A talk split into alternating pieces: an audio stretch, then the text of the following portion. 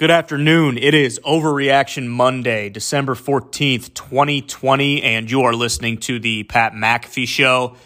Pat had to uh, go deal with some things, so he had to run out, but we still have a great show for you. Uh, Pittsburgh radio legend Mark Madden joins the show today to talk about the Steelers and if they're dead. And also, former GM of the Cleveland Browns and coaching assistant for the New England Patriots, co host of Hammer Dahn, the GM Shuffle Pod, writes for the Daily Coach, The Athletic. Michael Lombardi joins the show. And of course, AJ Hawk joins as well to overreact to everything that happened in week 14 of the NFL. So let's get into it.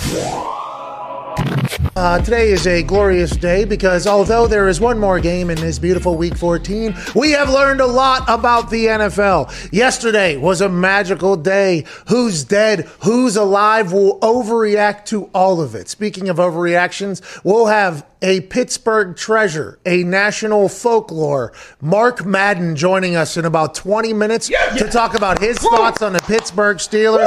Uh, the Pittsburgh Steelers, since having one particular fan join their fan base, have lost 100% of the games that they have played. We'll talk to Evan Fox about that. We'll talk to Mark Madden about his thoughts about Juju Smith Schuster's uh, TikTok dance before the game, potentially igniting a little fire behind the Buffalo Bills. Josh Allen actually said before the game to the boys, they can do all the singing and dancing they want. We'll just go win a fucking game. And they yeah. did, by the way. And the Buffalo Bills did just that. Are the Steelers dead? That's a conversation that has to be had. Tonight's a big AFC North matchup between the Browns and the Ravens. If the Browns win, are the Browns the new team that everybody should be looking out for out of the AFC North? Or will the Browns continue to be the Browns of the last 50 years and lose to the Ravens tonight with a door potentially opening for them. I can't wait to see how that plays out. The Kansas City Chiefs get another win down in Miami, but they couldn't cover. Fuck. Son of a bitch.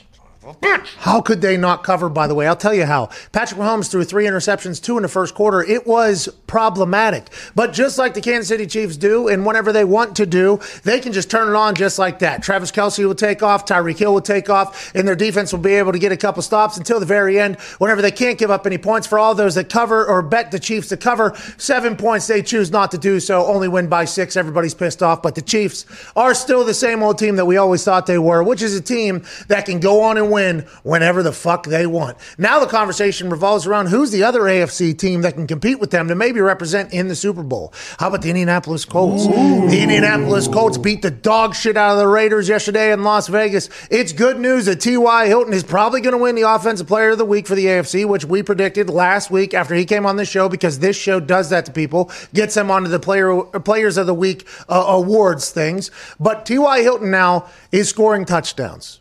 Philip Rivers seems to be protected. The Colts defense in the second half shuts it the fuck down whenever they want, and Kenny Moore had one of the nicest interceptions I've ever seen. But with Jonathan Taylor and Nyheim Hines in the backfield, with that offensive line, which by the way, Quenton Nelson played left guard yesterday, left tackle yesterday, and I think somewhere else because Anthony Castonzo kind of had to leave and get something retaped and readjusted and come back out there. The Colts might be the best bet in the AFC to go against Kansas City Chiefs. And I'm not, I wouldn't have said that five weeks ago, I don't think. I don't think think I would have said that six weeks ago. But I think what this team has become is a team that you can bet on. Now, it is obviously difficult to know what the fuck Phil Rivers is going to do because Phil Rivers, I don't think, knows what Phil Rivers is going to do. Phil Rivers has become very confident, very comfortable in this Colts offense. That defense is great. Special teams is good. I think you got to look at the Indianapolis Colts as the team of the AFC, but don't count out a couple teams that are inching in the back door the New England Patriots oh. potentially getting in the back Woo. door. Things are getting crazy all over the NFL, and we'll talk about it all today. Uh, also joining us, Michael Lombardi, former general manager of the Cleveland Browns and coaching assistant to the New England Patriots, will be joining us in hour two. Cannot wait to chat with him. Uh, and also your phone calls, 1 623 3646. Give us a call. We can't wait to chat with you. And we have overreactions from all across Twitter. Uh, after like six minutes of the tweet being posted, started trending in the United States. We appreciate you. Yeah. Let's go. It was trending alongside some very serious things. So uh, happy we kind of sneak in there. Thanks everybody for keeping up, and let's go ahead and have a goddamn day. At Tone Diggs, Pittsburgh Steelers, dead. Ooh. Pat, I don't want to overreact. No, But- no, yeah, yeah, yeah, yeah, yeah, yeah. You got I got, I got a five step plan to fix the Pittsburgh Steelers. All right. Number one, first and foremost, fire Randy Fichtner. Okay, worst Offensive co- offensive coordinator in the entire NFL. Over the last 30 games, they have scored one touchdown on the opening possession. All those opening possession drives are uh, choreographed by Randy Fichtner. Every single second and long, you hear the defense yell, "Watch it draw!" Same thing uh, junior high defenses yell. Yeah. Okay, the worst offensive coordinator in the entire league. Okay, that's Number one. two, cut Eric Ebron. Guys, he's, he's not a Steeler. Guy's not a Steeler. He's not a Steeler. Nothing about him screams Pittsburgh Steeler. He's lost every single place he's gone. Ruined the Detroit Lions. He ruined the Colts. He's ruining the fucking Steelers. Get him out. What? What? Now this is because he went over to Josh Allen and said, "Hey, That Josh, didn't good help. game, Josh." That didn't help. Can't Didn't do that, help. by the way. Can't do that. I mean, the drop passes Was are it? one thing mm-hmm. because the entire Pittsburgh Steelers team is dropping passes. But after the game, you just lost. By the way, big game in the AFC. That was Oh, a yeah. big Oh, game yeah. in the AFC for the Bills.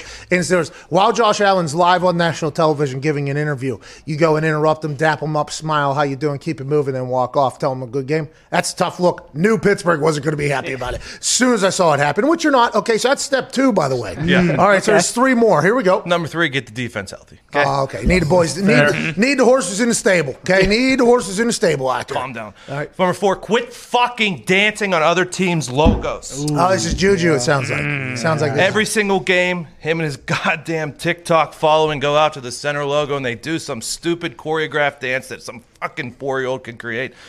And then it hasn't hasn't bit him in the ass yet, but then the Bills used it as motivation yesterday. Was it the reason why the Steelers lost? Probably not. But do we need to be giving teams extra motivation when you stink right now? No. Yeah, Quit true. fucking dancing on other teams' logos. Yeah, but, but by the way, the interesting thing about that is he literally goes out there and just dances on the graves. of the- Yeah. I mean, just before the game. And the dance that he did yesterday actually had him doing He this did. on the thing. Yeah. And then I think he did this and he even did a oh. whoop. You know what I mean? Like on the whole thing. It's wild what he was doing there. Yeah. And by the way, nobody said anything except for we saw what Poyer came out and said, you know, it gives you a little itch to go out there and hit some hit some people in the head or whatever. Yeah. I can't believe he was doing he did it right in front of the uh, Yeah, yeah. the Bills punter too. Oh, yeah. So as I saw it happening, I was like hoping maybe the Bills punter will give him at least like a, hey uh, Juju, get your fucking shit out, go fuck yourself. That's interesting though, but it's a new league, Diggs. It's a Yeah. new, Come Diggs, it's on. about fun. He's having fun. He's having fun. Yeah, last time he did it, he was doing it uh, in front of Boz while Boz was trying to warm up for the game. Oh so that yeah, it was made awesome. Boswell move actually, that he missed. And speaking of the TikTok generation ruining everything, uh, number five is if this piece of shit human being doesn't stop pretending to be a Steelers fan, I'm going Oh. to call some of my family and I'm going to feed him to the fucking fishes. Oh, you're talking about the Italians. He just yeah, said. yeah. Foxy, Yeah. if, if Foxy That's a doesn't hit. cut his goddamn curse off within the next three weeks, we're going to have issues. At Evan Foxy, I believe you are. By the way, Foxy, number one, Ebron. Number two, Juju. Number five, oh, number three, Randy Fichtner. Number five, Evan Fox. That's crazy. You're up there in the. Uh, you're four of the five pillars of the Steelers sucking right now, Evan. Him that one hurts. Oh, that one hurts. First and foremost. I, I would like to say, you know, when I, I chose the Steelers to be my team, Yeah. I thought it'd be a little bit more fun. Yeah. All right, these last two weeks have not been very fun as a Pittsburgh Steelers fan. But with that being said, It's like being a Lions. fan. yeah, it's similar. But with that being said, I got a lot of people, including Tone Diggs, that said I'm a curse. All right. Okay, I didn't know people believed in curses these days. This is not Harry Potter. No All way. right, this isn't uh-uh. Lord of the Rings. No. This is real life, and this is a real fandom that I have for the Pittsburgh Steelers. Steelers. That's right. Buffalo Bills are Yeah, a good team. Give them a little credit here. Hey, Exactly. This is real life, and you're really messing it up, bro. It's not a joke to us like the Detroit Lions are, okay? Oh, Steelers are a real thing. Okay, Steelers have real fans. Foxy, that's what they're saying to you. Oh, you're Oh, ruining yeah. their life. Look, it's just like when you're out in Pittsburgh and someone's walking around a little too Don't. much confidence. All right, sometimes you got to get smacked in the mouth. These last two weeks, the Steelers have lost. They needed that smack in the mouth because they were undefeated before that. Now, you know what they're going to do? What? They got to play the Bengals. What? They're going to bounce back and find their grit again. Yeah, yeah, I, I will say, I will say this. It's been interesting because it does feel like Foxy's the most upset one about the Steelers losing. Yeah. You know what I mean? weird. He came in here head hanging low. Mm-hmm. Oh, yeah. He said, "Is it me?" And he's like, "No, curses aren't real. Curses aren't a real thing. This isn't Mickey Mouse. This isn't Disney. no, this is real life, Foxy." It's real. I'm pissed off, Pat. I'm real pissed. And all these other people tweeting at me that want me to root for their teams that they hate, their rivals, because they think I'm cursed. Grow up, dude. Grow up. uh, at Boston Connor. watching your roommate Foxy become uh, one of the least favorite humans in an entire city Mm. has to be pretty fun to kind of watch it. There's a lot of hate for Foxy on the internet last night. Oh, it's a lot fantastic. of hate for Evan Fox. Last I night. love it, and I even love more that you know he doesn't think that he's affecting the team. I mean, Diggs can't even sleep. I know Nick is you know grinding his teeth back there, Yeah. and Foxy's just acting like it's no big deal. He's ruining an entire football season. How about this team going undefeated until Foxy decides to be a fan, and then they just lose outright and look bad, like Yeah. look bad. And now they got Roethlisberger contemplating retirement yet again. Yeah. and he said he told somebody asked him why something's happening. He goes. Because I'm not good, is what he said. They're going to have to fucking pick Roethlisberger up from the pits of hell right now. Mm-hmm. It, he might be down there next to Dan Bailey, to be honest with you. Oh, you got to pick him up and kind of, yeah, kind of wipe him off on. and say, come on, have you heard his answers to these questions? Well, that's- this is the classic Roethlisberger. I'm going to retire. It feels different this time. Yeah, that's just Big Ben and the team healing itself. That's the first and that's the first step. Uh, Fake injury next week is second step. Okay, Okay. And then he'll be ready for the playoffs, which you guys might be like a four seed by that point. That's because fine. I, don't know if anything's coming on. You're going to have to beat anybody to win the whole goddamn Correct. thing anyway. Clinched yesterday, by the way. Clinched. Oh, congrats, by the way. Foxy! Uh, Ty, Aaron Rodgers looked unbelievable, but still, Lions almost make that a game in the end. Yeah, I mean, I said it last week. You know, the special teams is going to bite him in the ass eventually. You go up 10, give up a 70 yard kick return uh, on the following play. When Stafford's already out, you know, instead of giving Chase Daniel like 90 yards to go, let's just give him 15. And I don't know. I mean, yeah, the offense is great, but again, it's it's the same thing as last year. It's the same thing as it's been the last like eight to ten years. You know, if the def- or if the offense doesn't score forty five points a game, uh, they're gonna you know they they're gonna be in some situations where there's a good chance they're gonna lose. Yeah, it's very Mason Crosby, by the way, big time tackle after hitting a 57 yard Yeah. field goal. Shout out You to Mason. shot Crosby. his shot. Shot his shot. OG, by the way. Interesting. Threw it at the legs. Yeah. it was a great tackle. It was. Actually, I love Mason Crosby. So he hasn't missed a kick this year. He, Oh. Yeah, he's unbelievable, and he's like 95 years old too. He he was in the league before I got to, into the league. Mm-hmm. Really? was a- he was at Colorado. I remember everybody talking about him having the biggest leg of all time or whatever. Mm-hmm. And I was sitting in West Virginia, like, yeah, fucking come on, pal. All right. but then I saw him actually kick, and I was like, oh, this guy's unbelievable. And he's Mm-hmm. been a he's been so consistent. He had that one little run with the yips, Right. But aside from that, he's been so consistent for so goddamn long. I love Mason Crosby, man. And even yesterday, like you know, I mean, that 58 yarder, I still, it's kind of like Foxy used to be with Prater, you know, before he switched allegiances. But I mean, I never feel like he's not gonna just drill that, and it just looks so effortless. Yeah, he's good. He's very good. Defense, on the other hand. You think he's going over to J.K. Scott? Like, hey, that's how you make a tackle. No, I, I, I would assume there's a lot of people talking to J.K. Scott about tackling. just say, hey, just fall. Like maybe just fall in front of him. At least Speed become a, at least become a hurdle. Yeah. You know what I mean? At least make him do something. I He- I think he's just. I think he doesn't want to get hurt, obviously, Hmm. but at some point you got to do something. Oh, on the football field, there's a chance you're going to have to make a football play. Mason Crosby did that, and I'm very thankful for him Mm-hmm. because the kickers had a rough one yesterday. kickers had a rough outing. I think there was like 12 missed field goals and Mm-hmm. a couple, five missed extra points or whatever. Hey, week 14's tough. These balls aren't just flying straight No, anymore. no. There's a lot of breeze out there. You know what I mean? A lot of conversations happening. I- a lot of built up doubt potentially. Yeah, going on? I wanted to ask you about that. Like, is that something that you think has like gotten into his head and it's affected like his punting overall now? JK? Yeah. I don't know. JK hasn't been putting the ball as well. Is that what you're saying? No, not. I mean, yeah, It seems like towards the end of the year, just things very like- inconsistent. it feels like towards the end of the year it happens. Mm-hmm. I don't know. The Pilates thing was always very interesting to me. Mm. You know what I mean? Mm-hmm. I never did it, but I always felt like the people who did it, they, they were always considered to be in much better shape than me, mm. which they were. It felt like their bodies always felt a lot better than mine, which they tackle, did. though. Felt like their knees, well, potentially, but there's a lot of guys that do Pilates that tackle people as well. But it feels like your muscles potentially don't. Um, uh, I, I don't think they're as powerful as long. Like I feel like a lot of these guys who get into Pilates and yoga, at some point their muscles like kind of like uh, kind of peter out. on not them. as explosive. Yeah, that's what I'm saying. And I think it's two different ways to do it. Now I can barely, I can't touch my toes, and that probably caused my knees to be at an all time like Tension. bow and arrow. You know what I mean? Like it all. So it probably didn't help me at all. But I think the way he punts and everything like that. Towards the end of the year, I've always been very intrigued to see how he continues to do so because whenever. I would get towards the end of the year, I would have to use my entire body to get through it. And there's some of these punters that don't even leave the ground; they just swing their leg. And I'm so impressed about how they maintain the strength to do it. But towards the end, I feel like J.K. does have a little bit of a like beginning of the year, he's dominant, right? Well, and that's what you see, like the huge difference. It's like those early games, like they're actually pinning people, and then the defense is actually playing pretty well. And then you get towards the, the end of the season, and it's like they're giving up field position big time. And it's a big difference. Yeah, the offense, whenever they get the ball outside of their own 20, 25, I think the percentage of scoring goes up like 30, 40% or something like that. So it's like a real thing. You know, mm-hmm. commentators know all about it, but those fucking idiots will never say a single thing about it. Like those blocking the back on uh, on returns. Michael Lombardi and I were talking about this last week. Those blocking the backs where people started like their own eight or seven instead of out at like the 35 or 40 or whatever. That's like a 65, 70% ch- uh, swing on whether or not you're going to score. And it's like, ah, blocking the back can't do it. All right, now they'll start their own seven yard line or whatever. It's like, okay, can we also talk about potentially how that team's fucked right now? Yeah. Oh, no, no, don't have to, don't do it. But if you have a good punter, it's a big deal. It, it seems like. Seems like J.K. towards the end it does get a little bit different, but I mean he was in Detroit yesterday, so you can't blame the weather. Exactly. Uh oh. I don't know. He'll figure it out. He'll figure it out.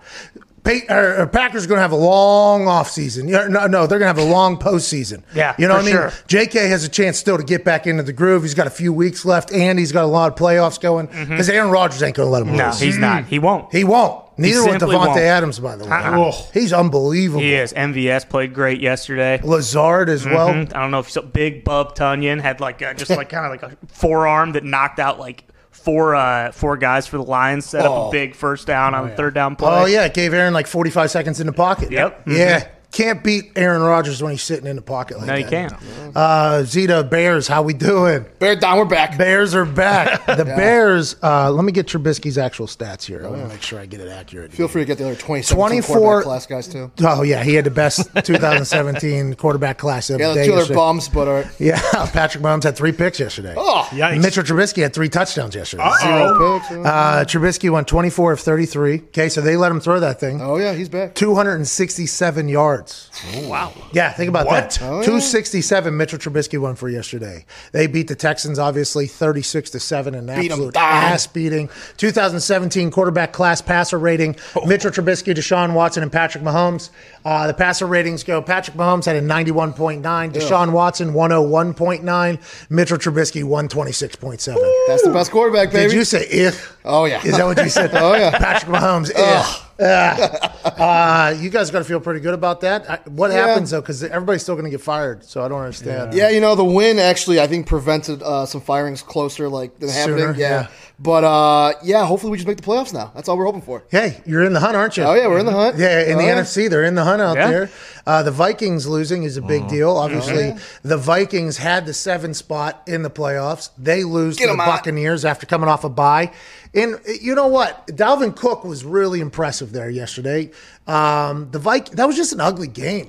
And Tom Brady did not play great early coming out of the bye. It- You would have thought maybe they would look different. Ronald Jones is a stud. LeSean McCoy got the rock a little bit yesterday. Gronk had a right-handed spike for the first time this season. Spike's back. How you doing? Playoff picture.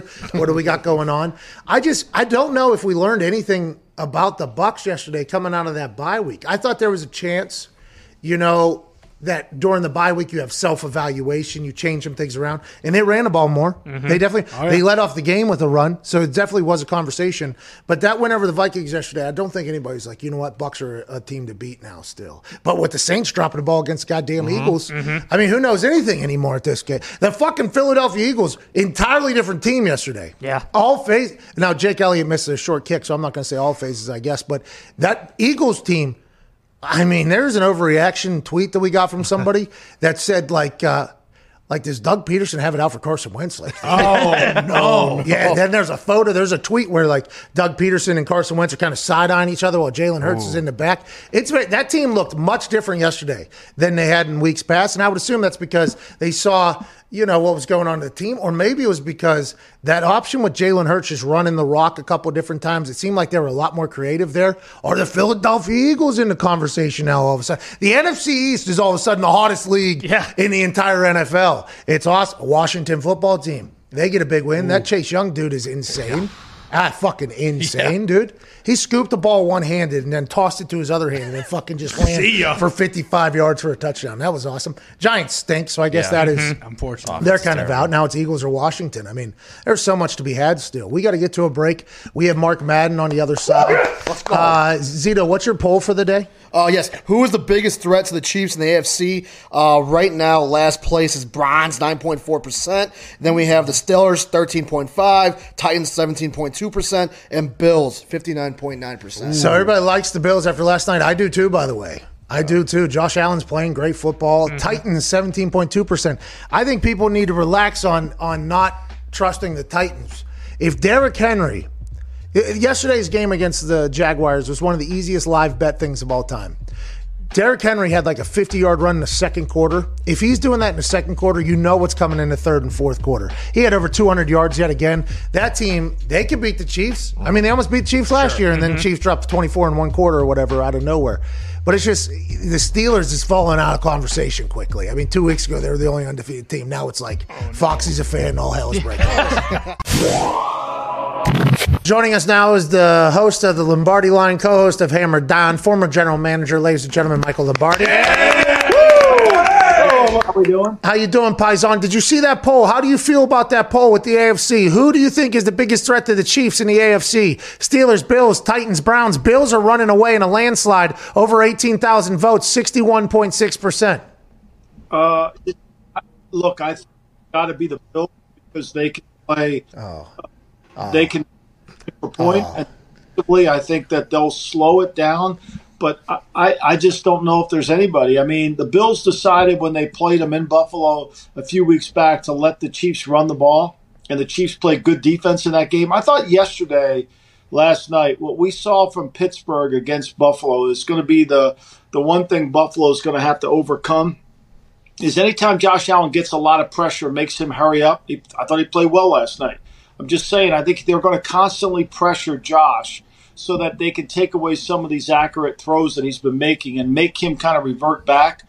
So I think Buffalo's the best one. Do I think they can beat him? No. Okay, so do you think anybody can beat the Chiefs right now in the AFC, or do you think that they just decide when they want to win and when they don't want to win? That's kind of been their thing now for the last what year and a half almost, because it wasn't until about halfway through last season, uh, maybe seven games into last season, I think they really learned who they were, and it was whenever they want to win, they can win, and they show that whenever they want, however they want. Is there anybody in the AFC you think that can fuck with the Kansas City Chiefs?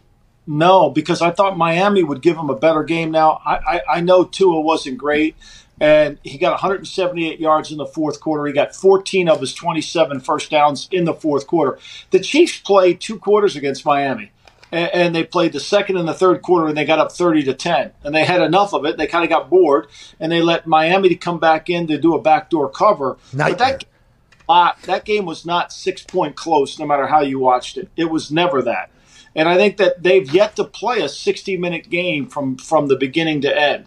And, you know, some of the mistakes I think were kind of self inflicted mistakes, tip ball, overthrow. I just think they're a hard team to. When a team can play left handed and right handed, which the Chiefs have proven this year they can do, I just don't know what formula there is to beat them. I love Flores' team, by the way. I love that Dolphins team. Now, I hate that they backdoor covered for the people that bet on the Dolphins and all that bullshit. Right.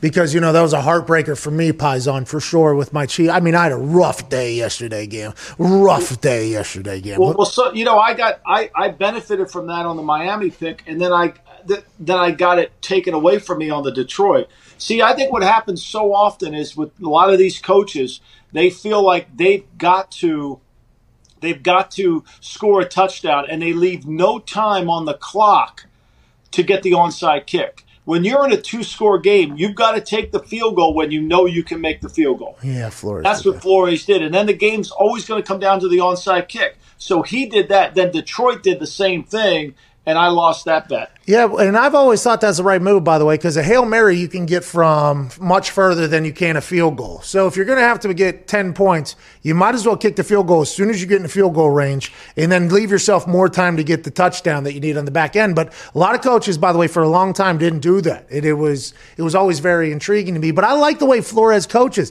I think they're a damn good team. But that Buffalo Bills team is running away with the AFC East now. And the Patriots have somehow found a way to almost be in the hunt now at this case. I mean, I think we're what week 15 is about to come up or whatever, and we still have a lot of questions on that AFC side of who is potentially going to get steamrolled by the Chiefs.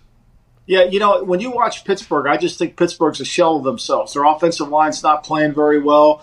Ben doesn't throw the ball down the field. The last three games, he's never made it close to six yards per attempt down the field. It's hard. They've had a hard time moving the ball, and defensively, they have so many injuries that it's limited what they can do. They're like, to me, they remind me of New England last year. They're kind of running on fumes. They were great early, and now they're running on fumes late in the year. I love Tennessee, but do I think Tennessee's defense can control the game and get Kansas City off the field? The answer to that is no. They got zero sacks yesterday against the Jacksonville Jaguars, so they can't really pressure. Cleveland, I think, has got the ability to pressure Mahomes. Can they cover him? I don't know, but can they actually really run the football effectively? That's that remains to be seen. You know, for me, I, I just think the Chiefs, when they put their mind to it, the way they throw the football, because everywhere else on their team, I don't think they're dominant in any area other than they're just so uniquely talented throwing the football. I mean, the team you just omitted there was the Indianapolis Colts. I mean, have a little respect. I mean, geez. Yeah, no, no, and I, and I look, but but but I think the Colts again. You know, they gave up 14 in the first half yesterday, so now it's been 28, 35, 20, and 14 in the first half. So, and they got that game under control because the Raiders defensively firing Paul Guenther like like I like it's really Guenther's fault. They're light on the edges. They can't handle the run. You know, to me, the Raiders have as much personnel problems as they do scheme problems. That was a good win for the Colts, though. People are saying Gruden should be fired. We we got somebody that tweeted us earlier. Fire Gruden. He, mm-hmm. He's what thirty million into a hundred million dollar contract. There's no way that. Look, look, the guy. Look, Gruden's the GM. I mean, I know Mike Mayock has that title, right? But Gruden's that Gruden. Everything they do there is based on what Gruden wants. So when he starts throwing guys off the boat, it's just like, okay, you, you didn't want these guys, John. You didn't say okay to Clelin Ferrell. You didn't want, you know, Abrams, the safety. Like seriously, this is your program, and it, it's going to make for a good daily coach article because when you, as the leader, fire people that have worked with you and part of the decision, you're firing a piece of yourself. Yeah, and by the way, to his credit, some people can't get past that and continue to ride along with a bad decision. So maybe that's here nor there. The Daily Coach, I, I subscribe daily newsletter that I get in my email every single morning. It gives me a little motivation to start my day. I appreciate you for that. Let's talk about the NFC. Uh, Tampa Bay comes off a bye week, gets a win over the Vikings, but I don't think we got a lot of answers to the questions on whether or not the Bucks are going to be a team or not. Do you think so? Well, I've said on my on my show, the Bucks play too much defense, right? They were averaging in the last 4 weeks playing 32 33 minutes of defense. For me, in the NFL today, the way to play good defense is to play less defense. And yesterday, the Bucks played 39 minutes of defense because they really didn't convert third downs. Their team couldn't control the game, nor the control the pace of the game. I think this was a game of Minnesota missing field goals and missing opportunities. Oh. They held the ball 39 minutes. They're five for 15 on third down. They get sacked six times. I, I was not impressed with Tampa's offense coming out of the bye week. They won the game. But to me, I, I think there was still a lot of question marks about their team. They let Rojo run the ball, which is good news. He ran for 80 yards, 18 carries, which is good for them to run the ball a little bit more. But I don't think there was any answers given yesterday in that game where you're like, you know what, I like the Bucks. Now, I think there's a massive question also in the NFC South with the Saints. They lose to Jalen Hurts in the Philadelphia Eagles yesterday. In the Saints and Taysom Hill, he took a massive step backwards from the week before playing quarterback. I don't know what the, the defense, by the way, Jalen, I mean, he didn't score that many points, I guess, but still, I think Jalen Hurts had a lot more success against that Saints defense than anybody thought. And then obviously on the offensive side, wasn't that great either. Are you sold on the Saints or do you think the NFC is wide open right now? Uh, count me as one of those persons that, that that is disappointed in the Saints. I mean, I don't know what Dennis Allen, the defensive coordinator of the Saints, was thinking. I mean, like, did he think that Hurts wasn't going to run the ball? to allow Hurts and that Eagle offense to basically run the single wing in that game and win and beat you is kind of disappointing. You got defensive ends running up the field. You don't contain the quarterback. He, he leads the team in carries with 18, gains over 100 yards rushing. You're not going to beat anybody when the, the only way you lose that game if you're New Orleans is you lose that game if the Eagles can run the ball. And that's what they did. So Hurts played well. He played with poise, but he ran the single wing. Let's be real honest. He didn't really beat him throwing the ball. He beat him with his legs. I don't know if he can do that on a continual basis. The Saints always seem to have one of these kind of games every year. You know, where we question how good they really are on defense. Are they talented enough? and they look like they laid a big egg yesterday. And then when they don't get Kamara involved, and they haven't been doing this lately, they're not the same offense. Yeah, they, the stats all say that, by the way. And there's some people I think saying like, oh, maybe they're resting him for down the road. That's why he's not having a game or anything like that. Well, they're in the middle of a pretty big battle for a pretty important seed, especially this year in that whole thing. Whenever you think about the the Saints, whenever you think about next week, they're hosting the Chiefs, and the Chiefs are only favored by three and a half points. Is that because you think Drew Brees is potentially coming back, or what do the books see that we don't see right now? Because if it's at four now. It's at mm-hmm. four now. What do the books see that we are not seeing for that Chiefs Saints game next week? Because I guess you could say it's going to be a bounce back game after what happened against Philadelphia. But I think what I saw in Philadelphia makes me think like, oh, the Chiefs. If the Chiefs want to, the Chiefs will be able to do whatever the fuck they want. I think they see a game like Carolina played them. That Carolina ran the ball, made some plays, held the ball for almost 39 minutes in the game, and had the ball at the end of the game with a chance to kind of win the game. I think that's the way you have to, if you're going to keep, if this is under a touchdown and you're playing the Chiefs, that's how you visualize the game. You know, it isn't because of home field advantage. You know, uh, it isn't because you like the matchups. I mean, there was no better matchups yesterday than the, the Miami secondary against the Chief receivers if they would have doubled Tyreek Hill and just tried to take away Kelce. But, you know, they didn't quite do that all the time. So I think this is one of those where they think the Chiefs will allow the Saints to move the ball and maybe control the ball. And that's why they have it under a one score game. Michael, despite winning the division yesterday and being in the driver's seat in the NFC right now, and Aaron uh, Rodgers playing better than he has in a really long time, with how inconsistent the Packers' defense and special teams is, do you think that's really going to be an issue uh, with them as we get into the playoffs here? Yeah, I do. I think you know. I, I think you know. Yesterday they try, they were playing nickel against Detroit, and you know I don't know. Sometimes I don't understand what they're doing when they're out there trying to, to run their defense, and they never really get control of the game because they never stop the other team. Now Detroit didn't run the ball yesterday, but you never felt like they got. Even though they were in control of that game, it shouldn't have been a seven point game. That should have been a seventeen point win for for the Packers. Yep. Mm-hmm. I always worry about the Packers because defensively, when they go against a good offensive coordinator you know, whether it's the Saints again, whether it's the Rams, I think they're going to have trouble. Oh man, it's tough too because this is what happened last year, right? They yeah. they want to they get the NFC Championship game, and then defense can't stop anybody over there in San Fran, and then all of a sudden they're sent home one game before a big Super Bowl and. You know, they made a lot of adjustments this offseason, so yeah. that'll make you feel good, you know, about that. Another run. Lombardi, they made a lot of adjustments over there in Green Bay this offseason to make their team better. You know what I mean? Yeah, they didn't do anything. oh, yeah. oh, yeah, yeah, that's, yeah, right. right. Oh, yeah, that's oh, right. Oh, shit. They did nothing, by that. Their adjustment is, hey, Aaron, why don't you go win the game? You know, like, you know, and, and, make sure we win enough so I I can get votes of the year for coach. Like, seriously, like, Jones is spectacular. And, and how anybody doesn't double cover Davante Adams is beyond me. Like, you know, some, what drives me crazy about the NFL is every position has a, a letter, right? There's the X receiver, the Y receiver, the Z receiver. But I can tell you, who eh, Tyreek Hill, if he's the X, he's different than another player who plays X for another team, yeah, right? Yeah. So that's Tyreek Hill or that's Davante. I'm doubling Davante Adams when he gets off the bus. Like I'm not letting him beat me.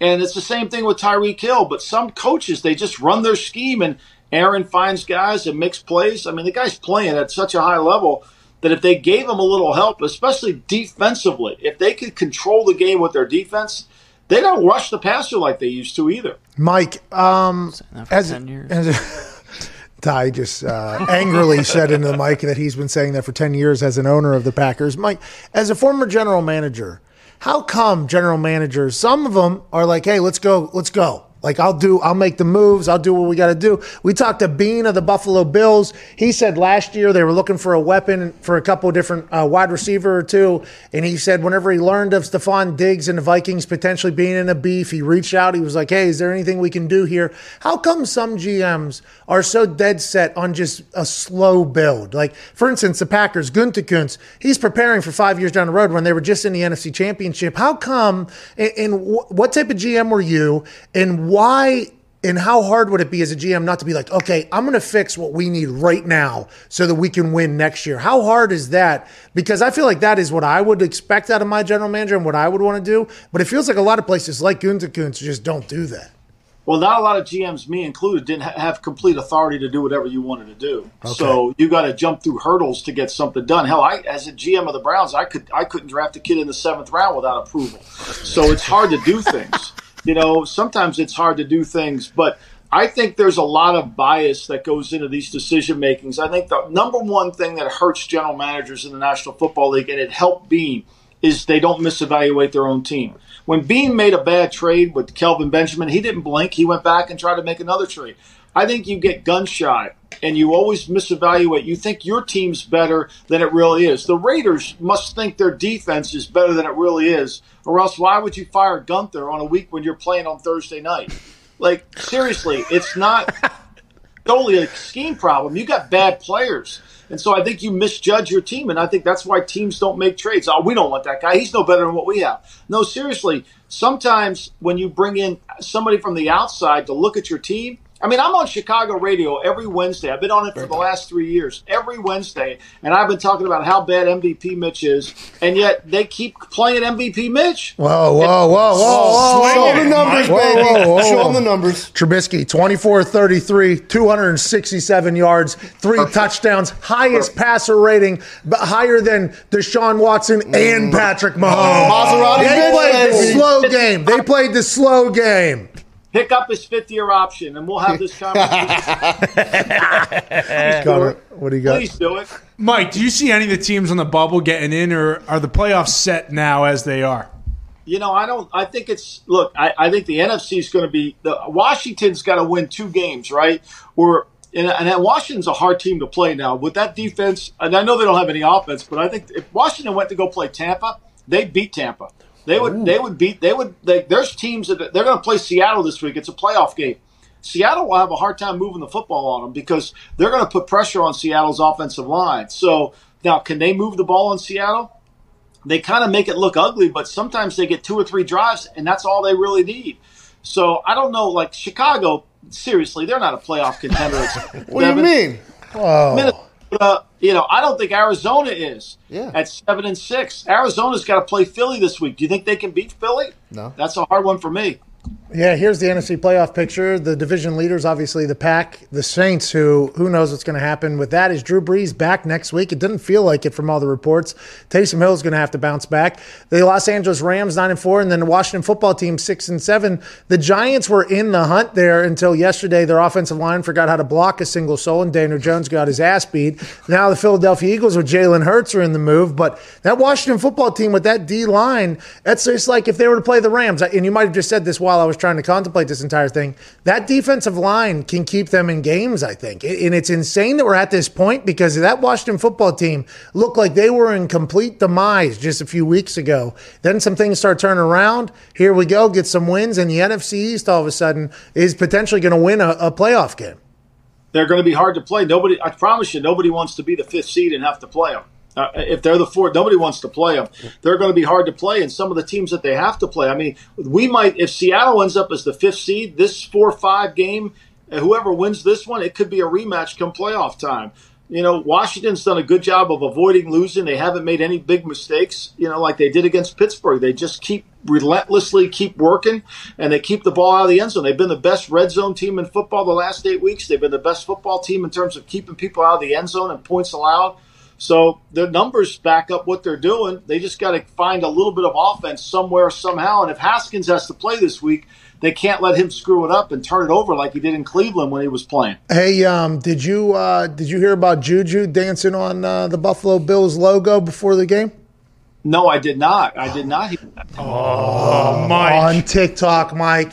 He chopped him. He chopped him on TikTok on the Buffalo Bills logo, dude. He chopped him. He chopped him. And then he You know, that that might be the dumbest thing. That's almost as dumb. I worked at the Raiders.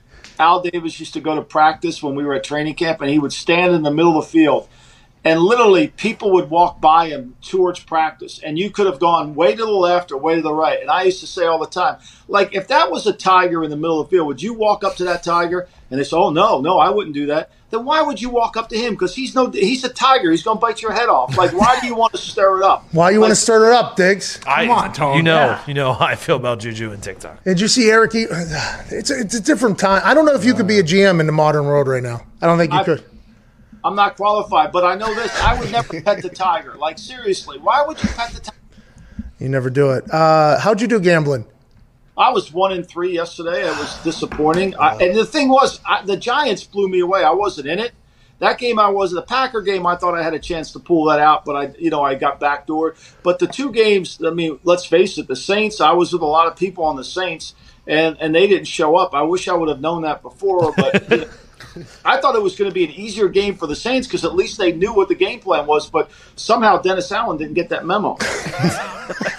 Ladies and gentlemen, co-host of Hammer Dahn the Lombardi Line, uh, also one of the authors for the Daily Coach and writes at the Athletic. Uh, also host of the GM Shuffle. Jesus Christ, dude, how do you have all this time? How do you have all this time? I just stay working, man, and I'm still I'm writing a book. I'm writing a book of football, and I'm still working on that. Yeah, I, if I don't stay, what am I going to do? I'm going to watch football and write about football. What else do I have to do? Like seriously, it's, time of the, it's, it's the best time of the year. I got plenty, as Belichick would say when you come come around playoff time. Look, put everything in the desk and just focus on what's at hand. Okay, put all the bills, all that shit in your desk, and just worry about the next game. That'll all figure itself out. Ladies and gentlemen, Michael Lombardi. Thank you. So sorry to interrupt, but I just need to remind you guys how great Shady Rays sunglasses are. You've heard us talk about it ad nauseum. Shady Rays is an independent sunglasses company, not some big, greedy corporate fat cat that overcharges for shades, because everyone knows sunglasses are way overpriced. Shady Rays is out to do it differently with premium polarized shades at a fraction of the big name brand cost. Plus, Shady Rays has one of the best warranties in all of eyewear. Replacements if shades are lost or broken for any reason. Doesn't matter what happens. You drop it in the ocean or the lake, anything. Your dog eats them. You run over them with your car. You know, you snap them in two. You just leave them somewhere. They'll replace them no matter what. Try that with your high price shades and see if they'll help you. Even with that strong of a warranty, they still manage to make quality that I can tell you, holding in my hand, seems just as good as any expensive pair that I have ever worn. Polarized lenses that looked perfectly clear, and most Shady Rays are only 48 bucks. And most Shady Rays are only 48 bucks. Shady Rays also provides 10 meals to fight hunger in America with every order placed and have provided over 10 million meals to date.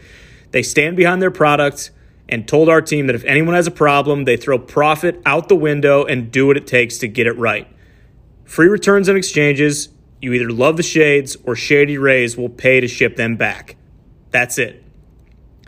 And now, exclusively for our viewers and listeners, they gave us the best deal they have to offer. I mean, we're talking a big sale Friday level deal here. Use code McAfee for 25% off any pair of shades at shadyrays.com. You can get a quality polarized pair of sunglasses for as low as $36 with this deal. Redeem only at shadyrays.com with code McAfee for 25% off any pair of shades. From Pittsburgh to Pittsburgh, ladies and gentlemen, a Pittsburgh treasure, a man who's going to answer all of our questions about the Steelers, the AFC, and life. Uh, ladies and gentlemen, from 1059 The X in Pittsburgh, Mark Madden. How's it going, Paul? Well, well, first off, uh, uh, during the, the, the lead in, you showed a bunch of pictures of me, and there's certainly no shortage of unflattering pictures of old Double M. And you certainly proved that. Second off, I want you to see what I'm wearing today. Okay. Oh, is that Juju Smith Schuster jersey? Yes, it is because I'm going to stomp on your logo and then get my ass kicked. all right, oh, all right, all right, Mark. Let's let's get right into it. You have been a known Juju Smith-Schuster fan from the very beginning. You've loved his TikToks. Now it seems as if everything you could possibly dream of has come into one story. The Steelers lose to the Buffalo Bills in dramatic fashion, and Juju Smith-Schuster and his TikToks are being mentioned as to reasons why that happened. Is there any way to fix this Steelers team, Mark? What's going on? Well, Juju dancing on the logo isn't why they lost, not even close. Uh, but I do find it funny that here in Pittsburgh, we have a cerebral hemorrhage every time somebody is perceived to disrespect the bar rag that is the terrible towel. But when Juju dances on the logo, he's just a kid having fun. How would you feel, Pat? How would you feel if he danced on your logo for the brand? How would you feel? I felt I was thinking about that because he was dancing right in front of Co- Corey Bojorquez, the punter for the Bills. I don't know how I would react. I honestly don't know how I would react to that whole. You'd have kicked him right in the nads. That's what you would have. I saw you in war games, Pat. Like Pedro Morales said, you're ready for all kinds of action. Just a tremendous job. But what worries me about the Steelers is that Ben Roethlisberger seems like his arm shot. He got nothing on the deep ball. That last interception could have been fair caught. Oh, that pick six just didn't have the zip. And I am a Ben guy, but he's come back from surgery to reattach three tendons on his elbow, and it looks like his arm is fading as the season grows older. He won a bunch of games based on guile and being Ben Roethlisberger, but it looks like that's been taken off the table by the other team. The respect and fear isn't there. They don't run the ball at all. The offensive line's terrible. All those games without sacks is because Ben's getting it out in a couple seconds and throwing it two or three yards. The receivers drop the ball. People blame Fichtner, but but Ben's the real offensive coordinator. Everybody knows that. Everything is down to him making the final decision. So it's just a bad situation. I've never seen a team go from 11 and 0 to just being a team. I, I don't think we'll win a playoff game, and I think might only win one more game the rest of the season. But uh, that's where we are with the Steelers, and I really don't think there's a fix. If if you have one, I'd love to hear it. In fact, I know Tomlin would love to hear it too, because I, I don't think he knows what to do, and that's not a knock on him. I'm not sure there's a way back. Okay, so you're obviously assuming that they'll beat the Bengals this weekend then, because the Bengals stink. I mean, the Bengals absolutely stink. If they had Joe Burrow healthy, the Bengals would have a chance. But yeah, without Joe Burrow, I think they win that game. I think what likely happens, I think they beat the Bengals. I think they find a way to beat either Indianapolis or Cleveland, but not both. And then they go in the playoffs at 13 and 3, and they're one and done because, as I heard Rex Ryan say on Woke Center today, uh, there's no team out there that they can beat in the playoffs playing like this, and I agree with that. Okay, so you went after Ben a little bit there, saying his arm's getting tired, but it feels like every other pass is a drop ball. I mean, that's got to be something. How do you fix that, Mark? And is that just you know Ebron uh, for all of his you know, good that he's done in Pittsburgh this year. I think, obviously, playing. There's been some moments where he's dropped balls. Then the Josh Allen situation happens. Now you got Lions fans that are like, "This is this is Eric Ebron." You got Colts fans saying, "This is Eric Ebron." And with those drop balls between him, Johnson in the offense, can you really blame Ben though? I guess for that stuff, or you're just saying that he's not going to have enough in the tank to make it anyways. Tavon Johnson didn't drop the ball. I know that. I mean, I can't hold Ben, ben blameless. Tongue twister there. Yeah, I can't hold him blameless. I mean, he's had a great career and he had a great year up until they went to this pop gun offense. And a lot of people think that this offense is doing only what Ben wants. I wonder if it's not doing only what Ben can. Uh, the other team has to defend the 10 yard field. That's it. They're not throwing deep with any consistency or effectiveness, and they can't run the ball. It's a simple team to defend. And yeah, Pat, you're right. When you figure in the drops, that's you know egg beater in troubled waters. It certainly doesn't help, but I think it's far from the main thing. Uh, it's funny. Tomlin said last week that he was going to bench the guys who dropped the ball. Well, then run the wishbone, coach, because you don't have enough pass catchers to go around. Mark, even with the problems on offense, don't you think that the defense is enough to at least you know get them through a few rounds of the playoffs? No, not without Bush and uh, Bud Dupree. No, uh, they're they're an ordinary defense now. Now the other team can look at them, the other offensive coordinator, and say, okay, they got Watt and they got Heyward and they got Minkah. but we can kind of game plan for them. It's not overwhelming anymore. You got guys out there like Highsmith and Ulysses Gilbert and Marcus Allen that you just don't have to worry about at all. Case in point, last night Cam Heyward ran amuck in the first half. He was unstoppable. So then they switched things up, doubled, even tripled him, and he disappeared because you didn't have to worry about somebody going to the hole created by double and triple teaming Cam. Uh, I forget the name of the uh, the uh, right tackle for uh, for for uh, the opposition last night. Buffalo. For Buffalo. In fact, I forget they were Buffalo. That's how but uh, but he did a number on T.J. Watt. I mean, he T.J. Watt had a had a not a bad game, but an invisible game, and that's what you can do now against that defense. If you only have to worry about two or three guys instead of five or six guys, you can figure out a way. It might take time, but you can do it. Hey, Mark, Hey, if the Browns get a win tonight, the Browns are hot all of a sudden. And I know you said you think the Steelers will get a win either over the Colts, who are playing very good football right now, or the Browns, one or the other. You think they won't win both. But the Browns fans, you know, the Browns fans aren't used to winning like this, by the, by the way. They've been very loyal for a long time. But the Browns fans are seeing this Steelers team start to stumble at this time. They're listening to everything you're saying. Are the Browns about to make a run at the AFC, Mark? Are the Cleveland Browns about to make a run in the AFC? Pat, I don't know. It would certainly be indicative of these troubled times we're living in if they did. Of all the weird things that have happened in 2020, the Browns overhauling the Steelers from behind to win the AFC North might well be the weirdest. I don't know. I mean, Baker Mayfield right now is playing better than any quarterback in football. If that's not 2020 in a nutshell, I don't know what the frig is. Aaron Rodgers, hold on. Let's, let's slow down. Yeah, Let- good point. Good point. I mean, because he's on your show. Yeah, well- And how'd you get him to wear your logo? Hey, pretty cool, huh? Pretty cool. Aaron Rodgers. That is great. Yeah, he's a good That's guy. tremendous. He's a good guy. I mean, it makes him kind of a stooge and a sellout. but, but, you know, he sells T-shirts, and that's what matters. Damn Fastball. He's not a stooge or seller. He's a very incredibly intelligent man. Do you look around? Uh, like, did you watch the Chiefs play the Dolphins yesterday? Do you do you think about that as you're talking about the Steelers, like the AFC as a whole, or do you just focus on the Steelers right now? How we got Well, to no, no. I, I think about the AFC as a whole, and, and I don't see any teams that they can beat, any playoff teams. You, you know what's funny? I think they'd have a chance in the playoff game against Baltimore, even as much as they're slumping right now, because I think they just play Baltimore a lot. They're used to playing, beating Baltimore. You know, beat them twice this year, even though the game against the JV was rough. And for that matter, they could have very easily lost the first meeting. But, uh, I mean, I never thought they could have beat Kansas City. Look at Kansas City yesterday. They played like 10 minutes and they won the game. Yeah, it was unbelievable. Uh, they fucking didn't I- I cover think- though. I mean, Yeah. Yeah, I, I, I'm aware of that as well. yeah, Ma- Mahomes is just overwhelming, though. He's a beast, but I'll tell you, your guy Aaron Rodgers, he might be the MVP now. I Yeah. think he might have overhauled Mahomes for MVP. we agree.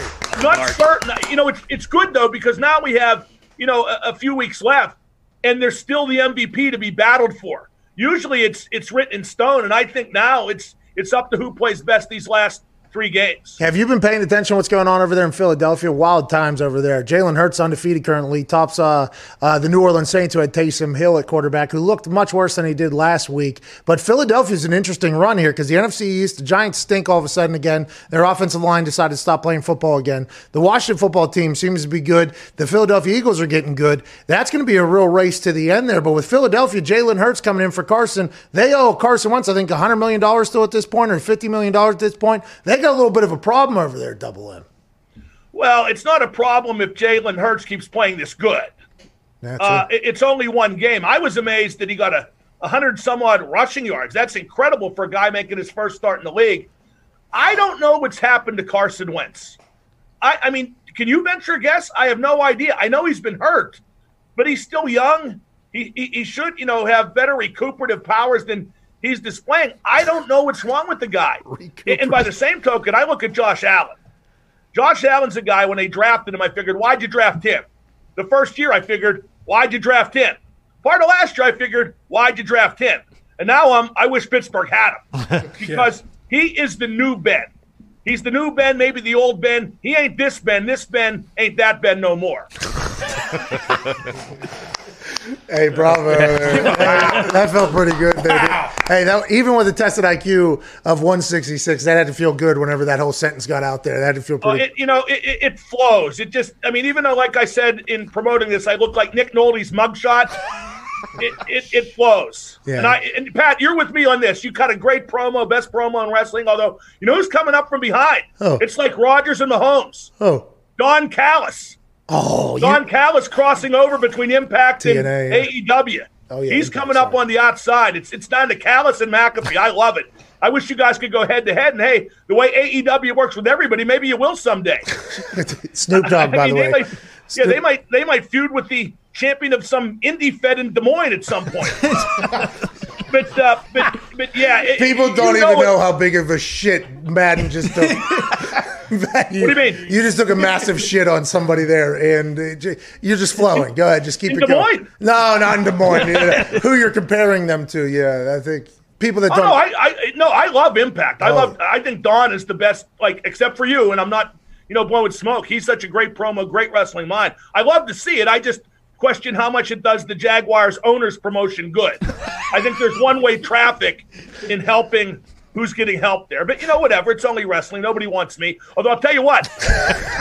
I would be a brilliant. it- you know, it's funny because I've worked in wrestling for 20 years, as you know. yeah. And there's a good reason for that. I wasn't very good and no one likes me. But I would be great as the impact color commentator spewing anti AEW stuff. Oh, there we I go. I would Uh-huh. be brilliant as that. There you go. Why don't we put you in there? I'm sure. That's where WWE should have hired me. They should have hired me when WCW, you know, they did the war as the pro WCW color commentator. You know, Arn Anderson, he's on there. I love Arn. Great talker. He's on there, you know, doing regular wrestling color commentary. I'd have been on there saying, look, the WCW world champ's always been the world champ. This WWE world champ, I saw Bruno. He's no champion, okay? We've always had the real champ. Jesus. That's how you talk when you're trying to ignite stuff like that. Yeah, well, you just buried Bruno Sammartino too uh, in the middle of nowhere. He didn't deserve that. I mean, that good Italian guy from I, I, Pittsburgh. I, he and I didn't get along, Pat. You know that. oh, because he why? Because he's Italian. It would take too. No, no, I love Italians. Please, it would take me too long to tell the story. But I think it says a lot about me, perhaps bad, that I will hold a grudge against you even after you're dead. Ladies and gentlemen, Mark Madden.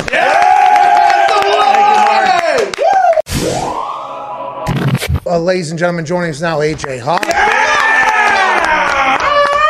Hey, boy, AJ, uh, how you doing, pal? How's life? How's the weekend?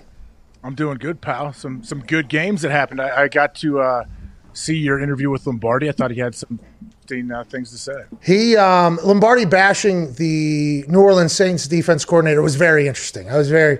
He said the fact that Dennis Allen didn't know that they were going to run the ball with Jalen Hurts is a bit alarming if you're a Saints fan. But I did not expect Jalen Hurts to be as successful as he was. I wonder if Doug Pederson thought he was going to be as successful as he was too. It, there's something brewing, and that story is only going to get bigger and bigger and bigger as this whole thing goes along. I, saw that like the headline on ESPN. Oh, Jalen Hurts going to start next week. Was like was that a question? Yeah. Did anyone ask that? Yeah, they said the most obvious announcement is Doug Pederson saying that the uh, Jalen Hurts will be starting next week. But it's not just about next week, AJ. You know, the thing about it is, let's say the Washington football team continues to do what the Washington football team's doing, which is play great football. That, that defensive line is awesome. The offense, a lot to be desired. Not going to go on a run and win the Super Bowl, but they can win a playoff game and everybody be like, yeah, because the defensive line is so damn good and defense is good. And, and it's a great story and everything like that. But the Eagles, they're in the conversation to make the playoffs. If they end up not making the playoffs, you know, if they started Jalen Hurts earlier, they're probably the NFC East champions in the playoffs. Mm-hmm. And we got to pay Carson, so now we got to trade him. Well, it's Doug Pederson. That whole thing this offseason is going to be magnificent to watch. That's going to be awesome to watch. It's going to be awesome to watch, and whether you want to hear it or not, it, it seems like the most likely destination is the Colts if you're ah, Carson Wentz. Come on, come on, come on, come on. Come on, come on, come on. There's a lot of other options out there, okay? Aaron Rodgers might be pushed out of town. Uh-huh. Okay, Aaron Rodgers might, Matty Stafford might be pushed out of town. You know what I mean? There's the, who knows what Jameis Winston's going to be doing. What True. I mean, there's going to be a lot of options. And Dak Prescott, by the way. Oh, oh yeah. I mean, let's not just automatically say, you know what, Colts, pick up this sixty million dollars in Carson Wentz. I just the whole team played better. The whole team played better yesterday for the Philadelphia Eagles. It's funny how that works, isn't it? Like when you just, no matter who the quarterback is, when you inject the backup, he comes in, especially it's a young guy. He, we haven't seen what he, he can really do in the NFL yet. A lot of people are aware of what he the success he had in college. So I guess the question is, can he continue to win games? Like he's he's a little bit different than their offense used to be. Obviously, he ran for over 100 yards, which is uh, pretty impressive. I didn't expect that, but yeah, the consistency, like how he finishes the last three games, I guess that'll be very telling. You know, Lombardi said he didn't expect him to rush for over 100 yards either. I think the 167 passing yards is more surprising to me than the rushing yards. And that's just, I guess that's because he doesn't have lightning speed. Is that why everybody thought he, why did you think he wasn't going to be able to run? I didn't think he wasn't. I didn't think they were going to commit to run this much. Oh, okay, And got you. I also figured that the, the Saints D or I'm sorry, I figured that the defense was going to try to like that's what you're going to do. We're going to stop the run. What do you? Let's make this dude beat us. And it is the Saints. I know they played. Well, that's, well, by the way, that's what Lombardi was saying. He was like, that defense coordinator, nobody fucking told him, like, they stopped the run here first. Because Jalen, there was a couple times where he got the edge and there was mm-hmm. just nobody even, Yeah. cl- like, there wasn't even a disruption of the edge potentially. What's that? The Saints didn't give up a 100 yard rusher for three years, and then they gave up two yesterday. Dennis Allen was like, they're going to air it out with Jalen. what? How does that? How the fuck does that happen? That is a wild. You know what? Jalen Hurts coming in. They're benching Carson. Fucking. It's going to be Texas Tech of old school. be careful. This is going to be. This is going to be Mike Leach running the show over here with Jalen Hurts. What did they think was going to happen? I was very.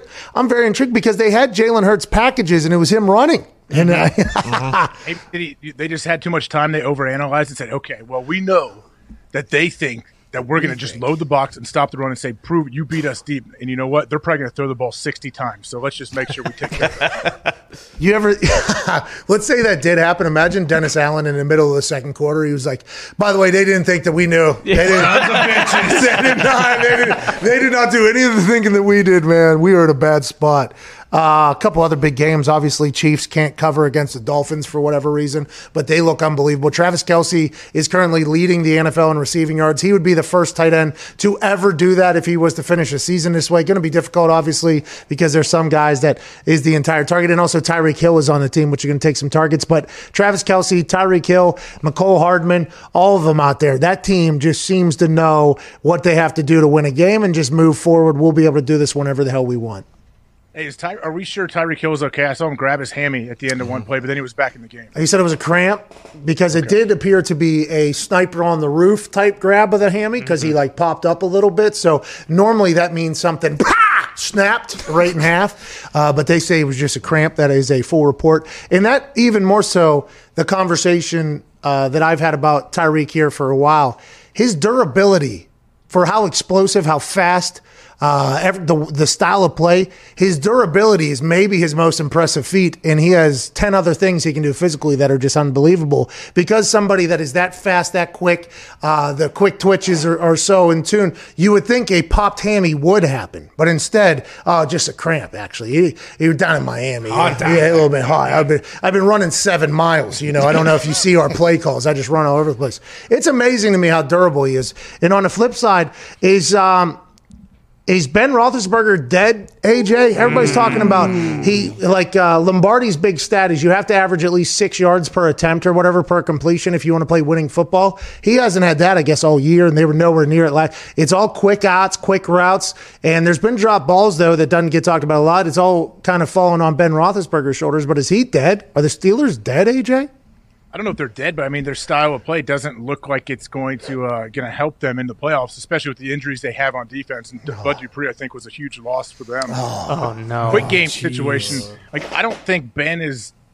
I don't think he's really made for that. Obviously, he's had success; he can do whatever. But I think he's better when he's holding on it when he is Ben. But who knows what that elbow feels like in the rest of his body? Oh, Is he dead? If I don't play good enough football, then I need to hang it up, says Ben Roethlisberger. But I still feel like I can do enough to help his team win football games. You know, the Ben Roethlisberger, this is something that happens. Ben Ben is very hard on himself. Uh, ben, Oh yeah, Ben, you're right. Ben does seem to, you know, blame himself heavily for whenever things don't go well for the Steelers. Beats himself to the bone. He do- he does, beat himself up. It does seem like he does that because this happens a lot. You take it easy over there, AJ. It- this happens a lot where Ben Roethlisberger. You know, I think this is what I was talking about with Ben or, or Dan Bailey, Ben Bailey. Cash cash cap. cap. but Dan Bailey, by the way, I would assume Ben Bailey sometimes he gets that point in his brain where he's, you know, I'm not going to be able to say anything uh, clever or witty in between questions here. Yeah. You know what I mean? Yep. If- Dan Bailey has what's going through right now is his brain's telling him he can't make a kick. Ben Roethlisberger seems to have this happen every once in a while where his brain starts to tell him he's a bad football player. And it feels like this is like the first time in maybe a couple years this has happened. But I'm worried about old Ben with the way he's speaking, Diggs. I'm very worried about Got it. some sort of blockage, I think. Uh, oh Jesus! A lot of guys thinking he needs to up. relieve himself, but I'm not, I'm just saying, gotta relieve football wise, himself. he does. He has this conversation on a regular basis, doesn't he? Yeah, I mean, people forget because he wasn't in last year, but he does this. He threatens retirement every single season. I mean, he fakes an injury every single season. I mean, there's a down point every single season. He'll be back. I mean, this is just for dramatics. This is just who he is. I can respect somebody thinking about retiring every year. By the way, because Mm-hmm. I did do that, and then I finally pulled the trigger. But what's that, AJ? Who do they play next week? Bengals. This is a big get back game. This is like um, it's like the Seahawks being broken for three weeks and then getting a chance to uh, beat the Jets by 37 fucking points. By the way, 40 to three. They had to hop on a plane five and a half hours from Seattle all the way back to New Jersey after that game last night. I just thought about all the players, all the coaches. There wasn't a single thing that went well. Not a single. Special teams not great. Defense terrible, offense bad. Lost forty to three to a team that was potentially broken. Then you got to hop on that plane and just sit in a in a tin of misery for, for a quarter of a fucking day while you fly back from Seattle. I mean, that was just.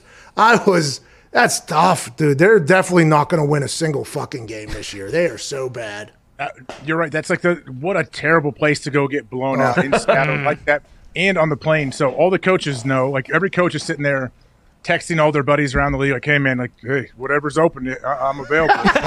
Be available soon." Every coach is thinking that. Then every player in the back is thinking, like, "Oh, am I going to get cut?" A lot of players are saying, "I want the hell out of here. Like, get me out of this place." So, like, what a just awkward, terrible dynamic. Anybody know my contract setup? What is a what is a restricted free agent? That that conversation's happening in the back of the. Is am I a free agent or oh? And then somebody will say, no, they still get. A, you might be trapped here at least another year or two, man. That, that might sound, and that whole con- and then there's some wine potentially happening, and then there's like a sitting back people talking about the good old days when they they were on teams that won football games. Mm-hmm. That six hour ride, I bet, was just miserable. Well, and to your point, the Jets losing does in fact clinch Nick Mangold chugging an entire bottle of oh. barbecue sauce now. Right. Hey, Nick, don't you forget, pal. You put a lot of blood, sweat, and tears into the, the deliciousness of your barbecue sauce. It's, oh, yeah. It's real good. And that's good news because we love the taste of this stuff. Yeah. I, I would have been willing to chug one of these if the Colts hadn't won a, a, a certain amount of games and if the Jets won more than four games because of how delicious this is. Oh, Absolutely. Some of the best barbecue sauce we have ever seen. Bar none. The best in the office. The only we, the only Yes. barbecue oh, sauce we have in the office. The Mango 74 barbecue. But mm. with the way the Jets have played this year, you see, in that six hour misery flight last night, what it kind of locked in there is they ain't going to win four games. No, No, they're oh. not. They, they ain't going to win four games. And guess what? The Colts already won the amount of games they had to win. That's right. So mm-hmm. what we're telling the big handsome, okay, big handsome. Oh yeah. a man that's notoriously uh, represented right next to the New York Jets when you think of the New York Jets is this big, handsome, bearded man who held down the center of the fort for them during the times where they were winning some games in recent history. He is a man now that has to uh, chug a whole fucking bottle of barbecue sauce because the Jets stink. So that's a regrettable thing for him to sign up for. We kind of forced him into it. A little bit. I kind of feel bad about it, but you know, Nick, you chug that. I'll also donate a certain amount of money or whatever, depending on upon the misery of which it looks like. Because this is thick. Oh yeah. it is thick. Yeah, It's really very thick. Maybe set a time limit of how fast he has to do it. Oh yeah, yeah, Think about a funnel. yeah. They stink, AJ. They stink, dude. I mean, obviously, what about? uh I think it was last week where Boomer came out and said Bill Cowher may be interested in that job. and Yeah. got a- Yeah, Bill Cowher came out and was like, that is not true. I don't care what the fuck Boomer says. That is not true at all. What if that is how, like, those super high end guys, like, that's how they troll each other? You know? Mm-hmm. Like, what if that's how they do it? Like, oh, did you see what I did to Bill? oh, I linked him with coach of the Jets. It, it, it- New York Post, ESPN, every they were talking about it on the internet, everywhere talking about it. And Bill had to come out and say, I ain't coaching down there. That's awesome. Maybe I'll start doing that to you, AJ. You should, but this is perfect. I mean, let's say Cowher doesn't want to coach. And then the Jets say, "Hey, man, we'll pay you eleven mil a year." He's like, "Okay, maybe I do want to coach." yeah, I don't know what the Jets are going to do to turn that place around, man. That whole culture stinks. Now, granted, I was on a team that almost went completely defeated, and they changed the culture, painted the walls, and everything like that. But I think that's what you're going to have to do with the Jets. You know how the, sometimes you got to bury the game ball. You know what I mean? Bury the ball. Let's forget all that. Oh, they might just have to bury the whole goddamn building. Yeah. Just fucking, just start Yeah. digging. Just bury it. Well, hell, they get Trevor Lawrence next year, and then maybe bring in someone like Joe Brady to coach him. I mean, they might all of a sudden be good in you know 15 years. Joe Brady feels like a good hire. Bieniemy is another one, right? Absolutely. Mm-hmm. Couple offensive guys. Maybe Graham Harrell, huh? Get him in there. Ooh. that's a good. That's a that's one that people aren't really talking about. At least let Graham, maybe hire Graham to be the OC. By the way, the only people talking about it, it fe- it sounds like our friends of Graham. friends of Graham. Because I believe you were the one that mentioned it, and uh, that's the only reason why I mentioned it. We and Pat, what we Aaron and I talked about back, like Aaron, uh, Graham would always tell us, "Yeah, I'm going to coach." And so all we ever talked about, like Graham, we cannot wait until you're a head coach because you will have to do press conferences every day, and we know the human you are, and it's going to be amazing. Go on. Just, I I don't even know how to describe Graham. He's such a unique, weird dude. He collects these little baby shrunken heads. He has like a hundred of them on his wall. These weird. He's just so weird. He's super into wrestling. So he's a nut knows everything about wrestling. Okay. too. so- oh, he likes wrestling? wrestling Okay. guy. yeah, yeah, let's lead off with that. Okay. Lead off. Let's lead off with that. Okay. I like that. The the Hannibal Lecter shit keep, kind of keeping the Yeah. back in the back pocket. Yeah, I don't know what he's doing with that. That's just, it. Just adds to the the weirdness and how unique he is. But he's he's like a weird genius too when it comes to football, and he's real big into like simplifying things. He doesn't like the coaches that have the, the paragraph long play calls. Like he- he's that's why I think he's had so much success in the college level. He's um who's that who's the guy that coached in the XFL that I got to call? He he's the creator of the air raid offense. Hal Mumme. Hal. Hal Mumme. Mm-hmm. Yeah, his plays only have one word. They're all one word, and then everybody knows what the hell they're doing. That guy was awesome. Towel around his neck, slippers on. Mm-hmm. He's the Mike Leach. He's Mike Leach's Mike Leach. he was the guy that Mike Leached Mike Leach. He was Mm-hmm. his coach. Hal Mumme. Yeah, that guy's awesome. Graham, I assume, is from that same tree, right? Absolutely, played for Mike Leach and coached for him. Yeah. Yeah. So it makes sense that he collects skulls. That's not real, right? That's just AJ trolling Graham. It does feel like that's potentially AJ lying, much like uh, some other situations where he's lied about on yeah. here. Kind of caused a couple During the situations, a little yeah. controversy.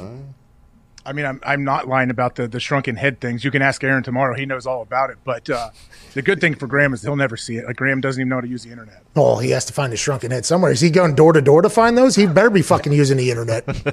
I think he has his wife probably going in. Hey, Brittany, give me some of them. Give me a couple more red and blue skulls.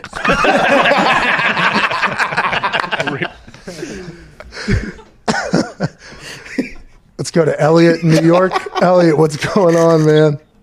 What's up, Pat? How we doing, guys? Yeah, you know, life has changed a little bit over the last couple of minutes, to be honest with you, now that I know some people collect some things. But other than that, everything's okay. What do you want to talk about, bub? Cool, man. Yo, I got a couple pet peeves. For one is when they call the red zone the red area. That's got to stop. I don't know if that's contractual with the station or what. That's just BS. Number two, this I think you can really change. They call skill players, right? Receivers, quarterbacks, running back. If you were to go up to Ndamukong Suh or Aaron Donald or Pat McAfee or any freaking 250 pound player and tell them they don't have skills, they would probably knock you on your ass. So please, can we call them speed players and not skill players and change this travesty that drives me crazy every time? Not a boy, Elliot. We need you. This guy probably collects skulls, by the way. Elliot. that guy. Absolutely. Seems like he's a little bit upset about something he should not be that upset about. Yeah. You know what I mean? Unless Ndamukong Suh is coming out here saying, hey, I'm tired of the skill players getting a, a differentiator. Mark Schlereth had, the, uh, he went on a rant about how the toughest skill to learn is how to move another human, right? So he, he said you talk about skill players. He was talking about offensive linemen being skill players.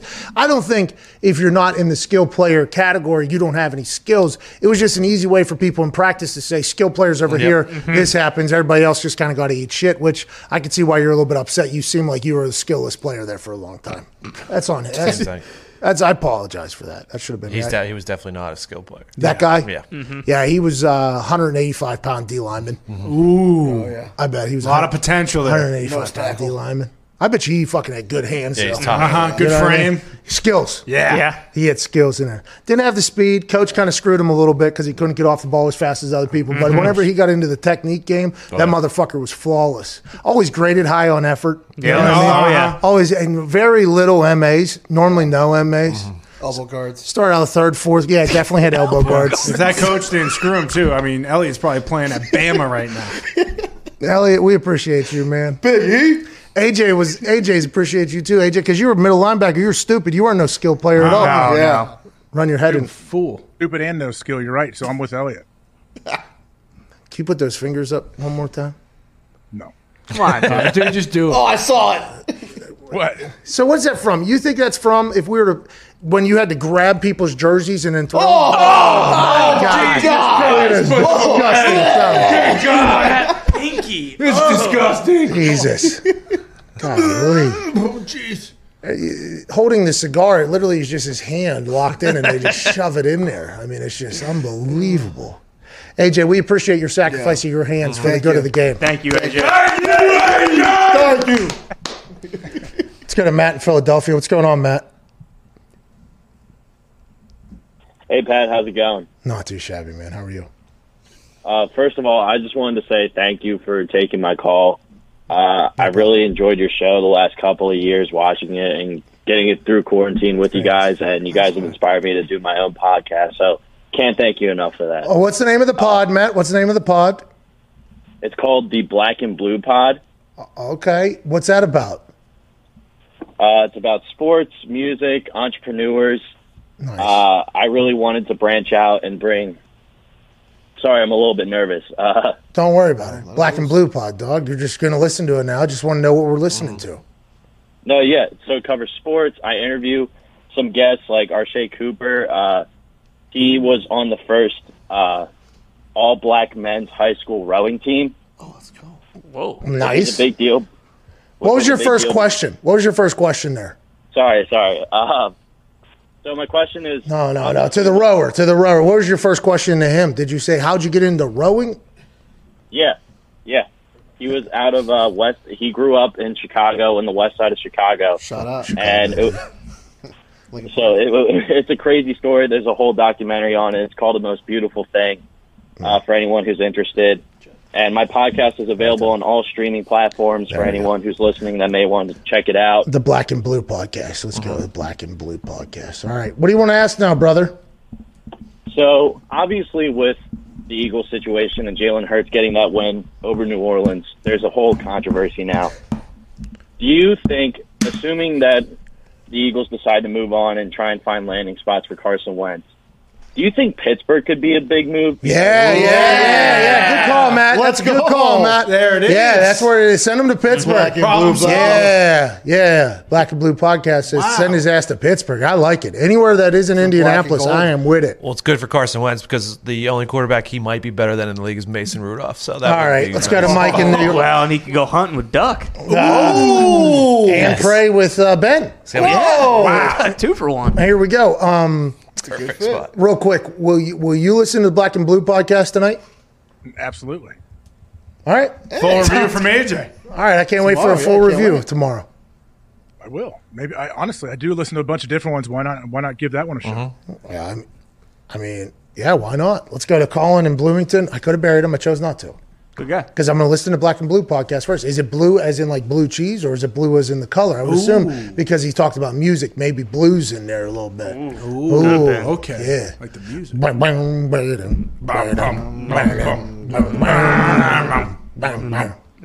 What's going on, Colin? What's up, Pat? Uh, hope that you, the boys, and AJ's hideous finger are doing wonderful on this overreaction Monday. Thank you. Yeah, I think we're all doing just fine. What do you want to talk about, brother? Well, yesterday the Giants O line sucked. Oh, I mean, Yeah, they were bad. they didn't protect Daniel Jones worth of anything. Whenever he gets sacked, he can't hold on to the ball of anything. I wonder if it's time for Colt McCoy to take that starting job. I, I knew as soon as Colt McCoy got a dub. That, by the way, his first win, I think, as a starter in the NFL or whatever. As soon as he got that win last week, the whole world was going to be like. Literally yesterday, I was watching, just waiting for Colt McCoy to start trending as they were struggling there. They brought him in at the end, thought he was going to be able to make some magic. Uh, but that that Giants team, such an interesting dilemma. They have to turn around that entire place. I think Joe Judge is doing a good job. But Colt McCoy getting that big win a week ago, Daniel Jones getting slaughtered. Just go ahead and roll the ball out there and let the old Texas boy do his thing. Come Why on. not? Why not do it, AJ? Why not let old Colt go ahead and take the reins for the rest of the year? Are you so sure that Colt wants to go take the reins? I mean, they gave up five sacks to Haason Reddick yesterday. One dude, yeah. And by the way, he was getting them like every third sack that they were getting. so you do the math. There was like it felt like ten sacks yesterday, and then a lot more that could have happened. I mean, he was getting his ass beat back there. You know what though? That Giants offensive line, they'll, they'll give a little bit more effort next week. Yeah. You know Yep. what I mean? Now that they're officially out of it, they they'll True. give a lot more effort next Uh-huh. week. Yeah, Think whoever. You're Think you're going to bring uh, Marc Colombo back? Do you ask him back now? Oh, that's a great question. Didn't they fight each other? Yeah. What'd they fight about? Bringing in Googs, Stuff. Yeah. the new guy. Maybe the old guy and the new guy fight each other in front of the guys. Oh, Get that'll get it going. inspired. Yeah. Yeah, maybe have Colombo come in and slap some more people Yeah, around. I'm gonna knock this fucker out in front of all you guys. Oh, you-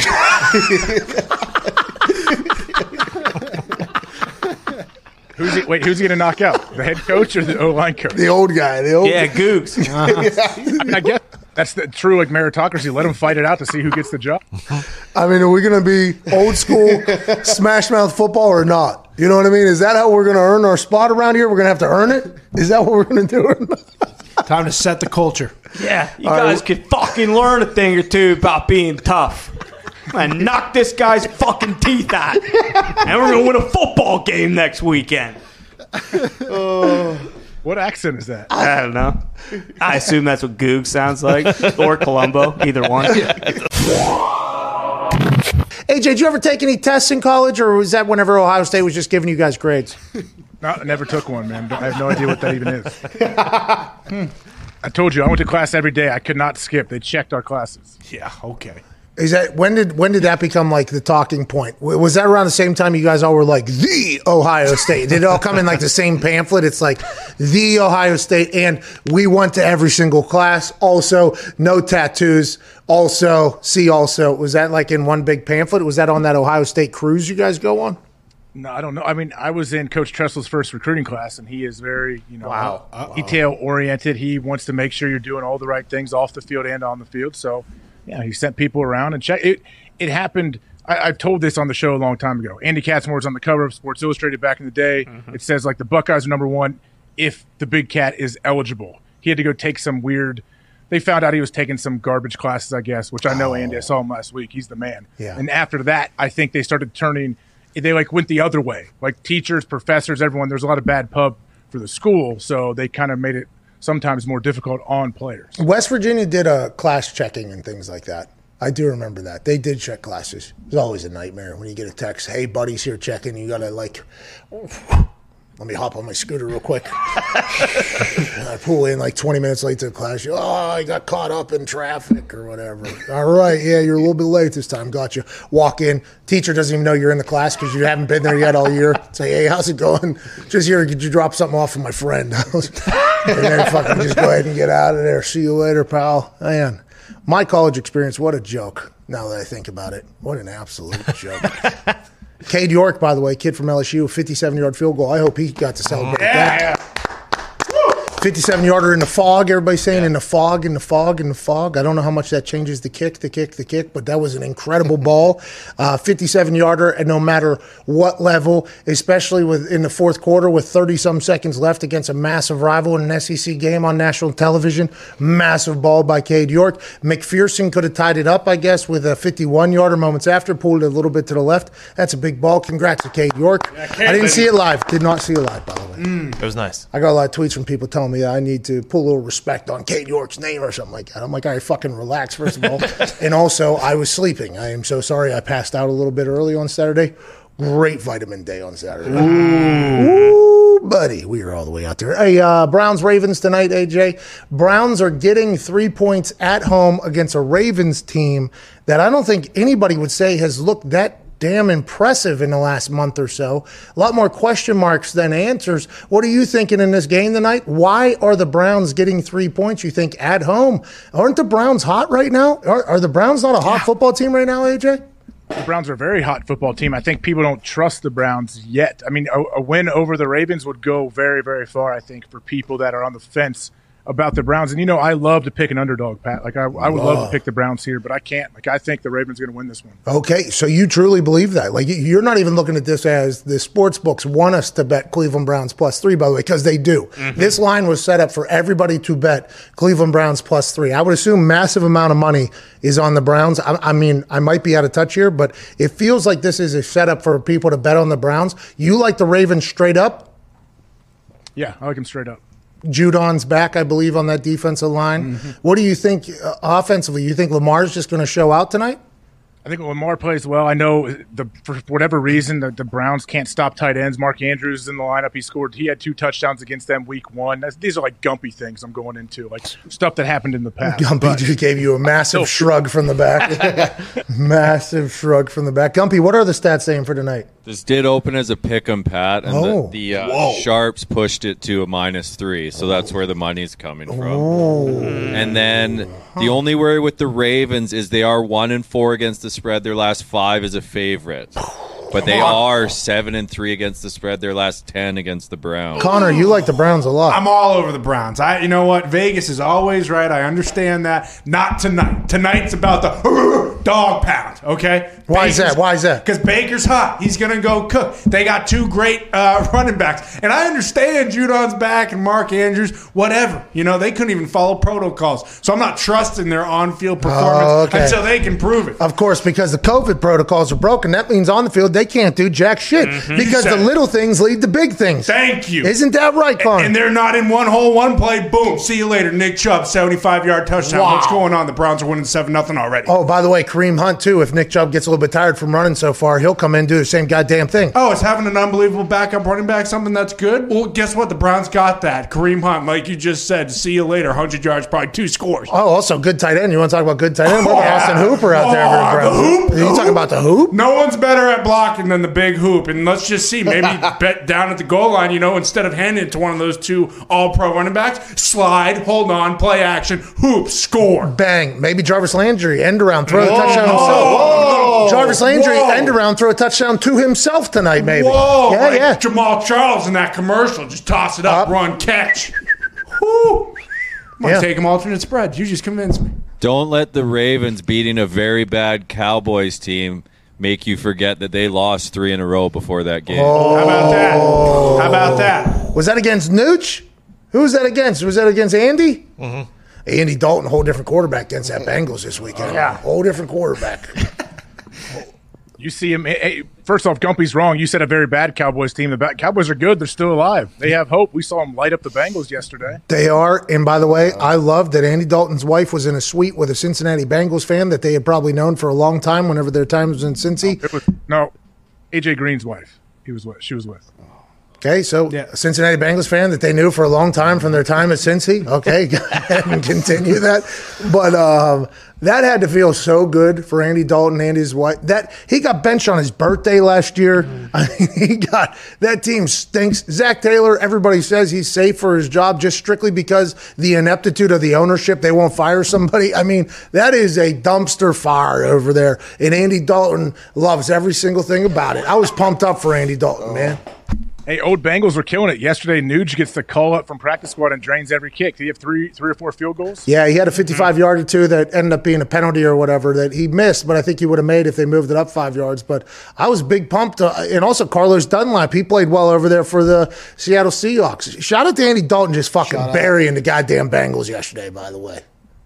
Why are you still doing that? Huh? What do you What mean, you mean? dude? It's about- almost as if Andy Dalton has resurrected the uh, revenge game that we always talk about. Yeah, it was a redemption style love fest last- Uh-huh. yesterday on the thing. Uh, Hooper's out, by the way. I just saw. No! Yeah. No! That's, No! I just. No! Sorry. No! I'm so sorry. No wonder it's plus three. You guys take the Browns at your own peril, man. Yeah, I'm betting on the Ravens. I did that whole thing with you there.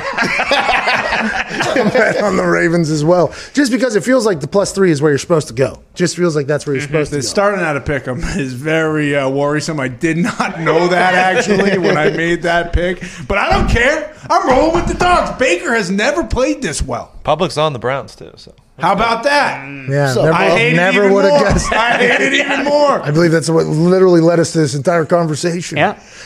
so you and me, AJ, we like the Ravens. That's Good for right. Good for us. Pat, I got to catch the uh, I caught the open of the show, and I really appreciated it, and I loved Diggs almost getting emotional, laying out his what five step process on on what the Steelers need to do. Like I thought you were gonna, ch- I thought you were getting choked up there between two and three. Hold on. So let me let's try to run through Foxy the. might get choked here real soon. Yeah, Foxy's Foxy was number five. The five pillars of the Steelers being a good football team again. Number five was Evan Fox. Correct. Number one was uh, Fire Randy Fichtner. Randy Fichtner. Number two is Juju. Number three was Eric Ebron. Number four was Get defense, Defense healthy. Get defense Oh, healthy. Yeah. nothing nothing against defense. We just need the boys to get back out there. Yep. But everything else on the offense we need to get rid of. Did you see have we talked about Juju dancing on the star yet, you and me? In I the mean, Bills? I, What? I have not. I know you've talked about it. Did you see? I guess I did not know he was dancing on everybody's fucking logo at every stadium. Respect. I, That's his thing. I guess that's like his thing. Yeah, it's good for TikTok because the TikTok is lit. Dude. Yeah. it is So super lit. litty, bro. It's like super litty. But I, you know, in my eyes, right? Juju, he has to know that he's stirring the pot by doing this, right? Like he's being an instigator here, like a pest. Is that on purpose, you think? Or is he just oblivious to it? He's just like, hey, you know what? I love it, dude. It's all love. It's litty, dude. I love. You know what? He is like I guess uh, how old is he? Twenty five, maybe. 20, He's uh, younger than younger than that. that. 24. I mean, he's so young. I didn't. I never thought that he could be like oblivious to it. He's just doing his thing. Like I always just thought he's trolling people, and he does this because he loves to get a reaction. He loves to kind of you know mix things up. Yeah, he's like Just a, turned 24. He yeah, he's a pest. He's like a pest, you know. Like in, in hockey, they have those types. Mm-hmm. I, and I, by the way, if that's why he's doing all this, I think all the people that are bashing him should respect it a little bit more. If he's actually doing this to now, granted, if you lose and things like that, it, it's going to backfire on you every once in a while. But if you get a win and he because he gets some tough yards, I feel like any blocks. Here's the thing: on the field, he's he's played well recently. Like he's probably been the best player on the offense recently. Um, but you know, you just don't want to give the other team any motivation. Like, Yeah, but, just I don't mean- do it.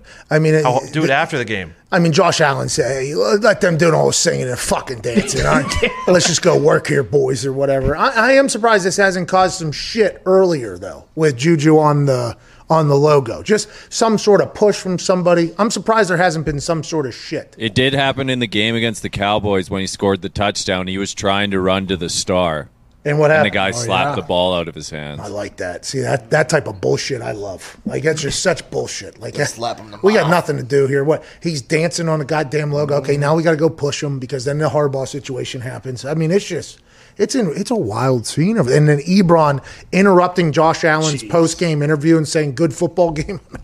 Goddamn, what is going on over there? Pittsburgh Steelers fans are fucking they're throwing their terrible towels into the washer and dryer and saying get everything fucking off of this thing that mm-hmm. we can possibly get. This needs not happen anymore. Yeah, it does. I well, you know, Pat, winning covers up for Everything. everything. Covers everything, and they've been winning, so people haven't talked about it. Hasn't become an issue. Oh, you lose a few games, and now all these tiny little things that you never think are a big deal become a big deal. Have you guys been on teams that have started off really, really good, and then you guys hit a little rut, and then you were good again? Probably. Thank you. I rest my case. That wasn't a definite though. Yeah. Yeah. that was just a I problem. didn't need a definite. And this is very late in the season. I feel like you know what I mean. Uh, now the Indianapolis Colts. I guess the year they won the Super Bowl, 2006. Before I was there, I guess they got fucking dog walked by the Jaguars late in the season, like bad, bad. And they they talked about that as being like a, a moment or whatever. You could see how the Saints could potentially do that with the loss to the Eagles yesterday. Mm-hmm. Maybe the Steelers do it with a loss to the Bills and the Washington team. Maybe, but I, I don't think I've ever been on a team that's been like awesome, and then all of a sudden we stink, and then just being like, oh no, no, we're back to being good again. How know? much does a, a get right game potentially against the Bengals, like the Seahawks had this week against the Jets, do for a team? Like, does that? That- We're completely off the Seahawks being broken, right? Because they won by 37 against the, the sorry ass Jets, right? Yep. Are we off of that? They got a big game in Washington coming up on Sunday. Oh, We'll see. Oh, Ty, Ty, Ty, that's your starting fantasy football quarterback right there. nah, there. I told you I benched his ass. He made me miss the playoffs. So you know, oh. fuck Russ. He's broken for five weeks, and I went 0 5 in that same time mm. frame. But so. the Steelers against the Bengals, Steelers, Bengals, Steelers should win that one pretty mightily. you They're would think. 13 point favorites, I think. How about Tomlin putting the boys in pads on Friday? Did you hear that?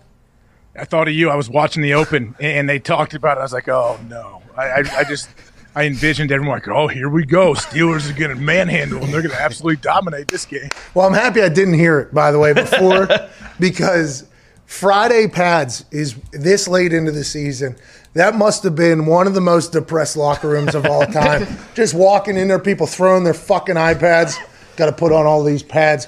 And the defense is like, we got to put on pads because y'all motherfuckers won't run the ball. Okay. So that's probably what Tomlin said, by the way. He was like, hey, D, they need to feel it now, too. And Cam Heyward's like, these motherfuckers. okay. I've been running my head into people. Now we got to do it. It didn't help. I mean, I guess they committed to the run a little bit more. They ran the ball first play, but I don't think it helped. There was a like during the end of the first quarter, beginning of the second quarter, there were some good running plays, but after that, it was nothing. Uh, the Chiefs can't cover. What else is new? Saints are dead. Titans look good, man. Titans look Tit- good. Colts look good. Titans looked very good.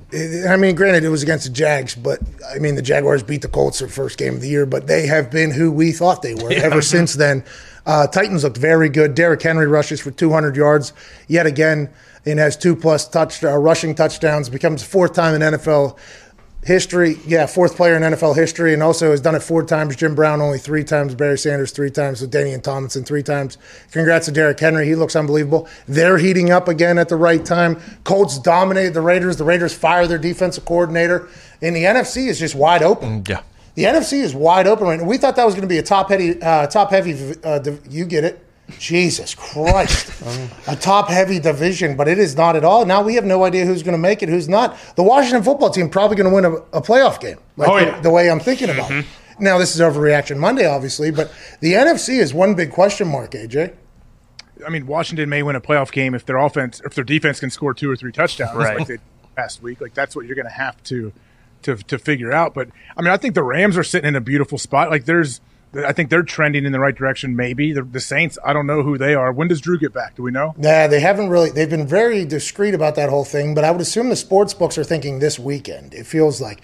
But the the tweets that all the insiders were putting out Friday, maybe even into Saturday and Sunday, it felt like maybe a few more weeks for Drew Mhm. because they kept laying out all the injuries he had. So you could tell by the way they were wording everything, they were trying to explain why it's taking so long. Like, oh, punctured lung and broken ribs and all that shit. So that might be another couple weeks. And Taysom Hill looked like he forgot how to play quarterback after learning how to play quarterback a week ago in the NFL. It was a very interesting day for them. Well, and for the Rams and the Seahawks, who are kind of interchangeable right now at three and five, would you rather be the five so you can play the NFC East instead of being the three so you have to play the Buccaneers? Well, yeah, the Buccaneers, I don't think we know shit about the Bucks either. You know what I mean? Like the Buccaneers yesterday, there was a lot of misses. The Vikings obviously missed kicks and things like that, but the, it's not like the Bucks are the team that we all thought they were going to be. I Yeah. don't think. I don't. I No. don't think so. Dalvin Cook had a hell of a game yesterday. I mean, I don't know.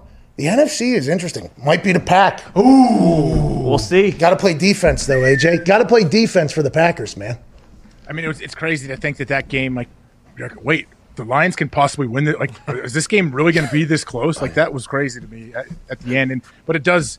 That tends to happen sometimes. Well, let's go to Lucian and Terre Haute. What's going on, Lucian? Hey, how you doing, Pat? Hey, not too shabby. What do you want to talk about, bub?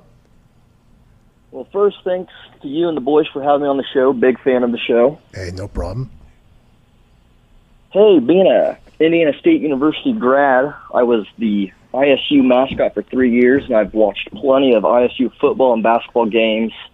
I was wondering if there's any way we can get Big Bobby Tonyan on the show to show some ISU some love. Yeah, go Sycamores, by the way. He blocked five people, I think, the other day. What are you holding your hand up? Um, it's funny he says that. I believe he may be on the show soon. Big Bob Tonyan? Bobby Tonyan? He might be on the show? Tomorrow. He might be. Is that a definite or might be? Definitely. Oh, Big Bob Tonyan! Hey, good question, pal. The guy who was the mascot, he was a tree for a few years over there in Indiana State. He, you will get a chance to hear from Big Bob Tonyan, who blocked five people with one block yesterday, allowed Aaron Rodgers to have 45 seconds in the pocket to complete a hell of a pass there. Big Bob Tonyan's making quite a name for himself in his os- uh, offense. Also, Tavon Austin got the rock a couple times. Yeah, That could be a nice little added spark. The Packers, if that defense can get some stops and some points, it could be good. All right, that's the show. Thank you guys so much for listening. Uh, we appreciate the hell out of you. If you haven't already, please subscribe, rate, review, all that kind of stuff. We will be back tomorrow with Aaron Rodgers Tuesday. I believe Big Bob Tonyan is also on the show, uh, plus a couple more guests. And we'll recap tonight's Monday Night Football tilt between the Browns and the Ravens. Thanks again. We appreciate the hell out of you guys for rocking with us. We'll see you tomorrow. Cheers.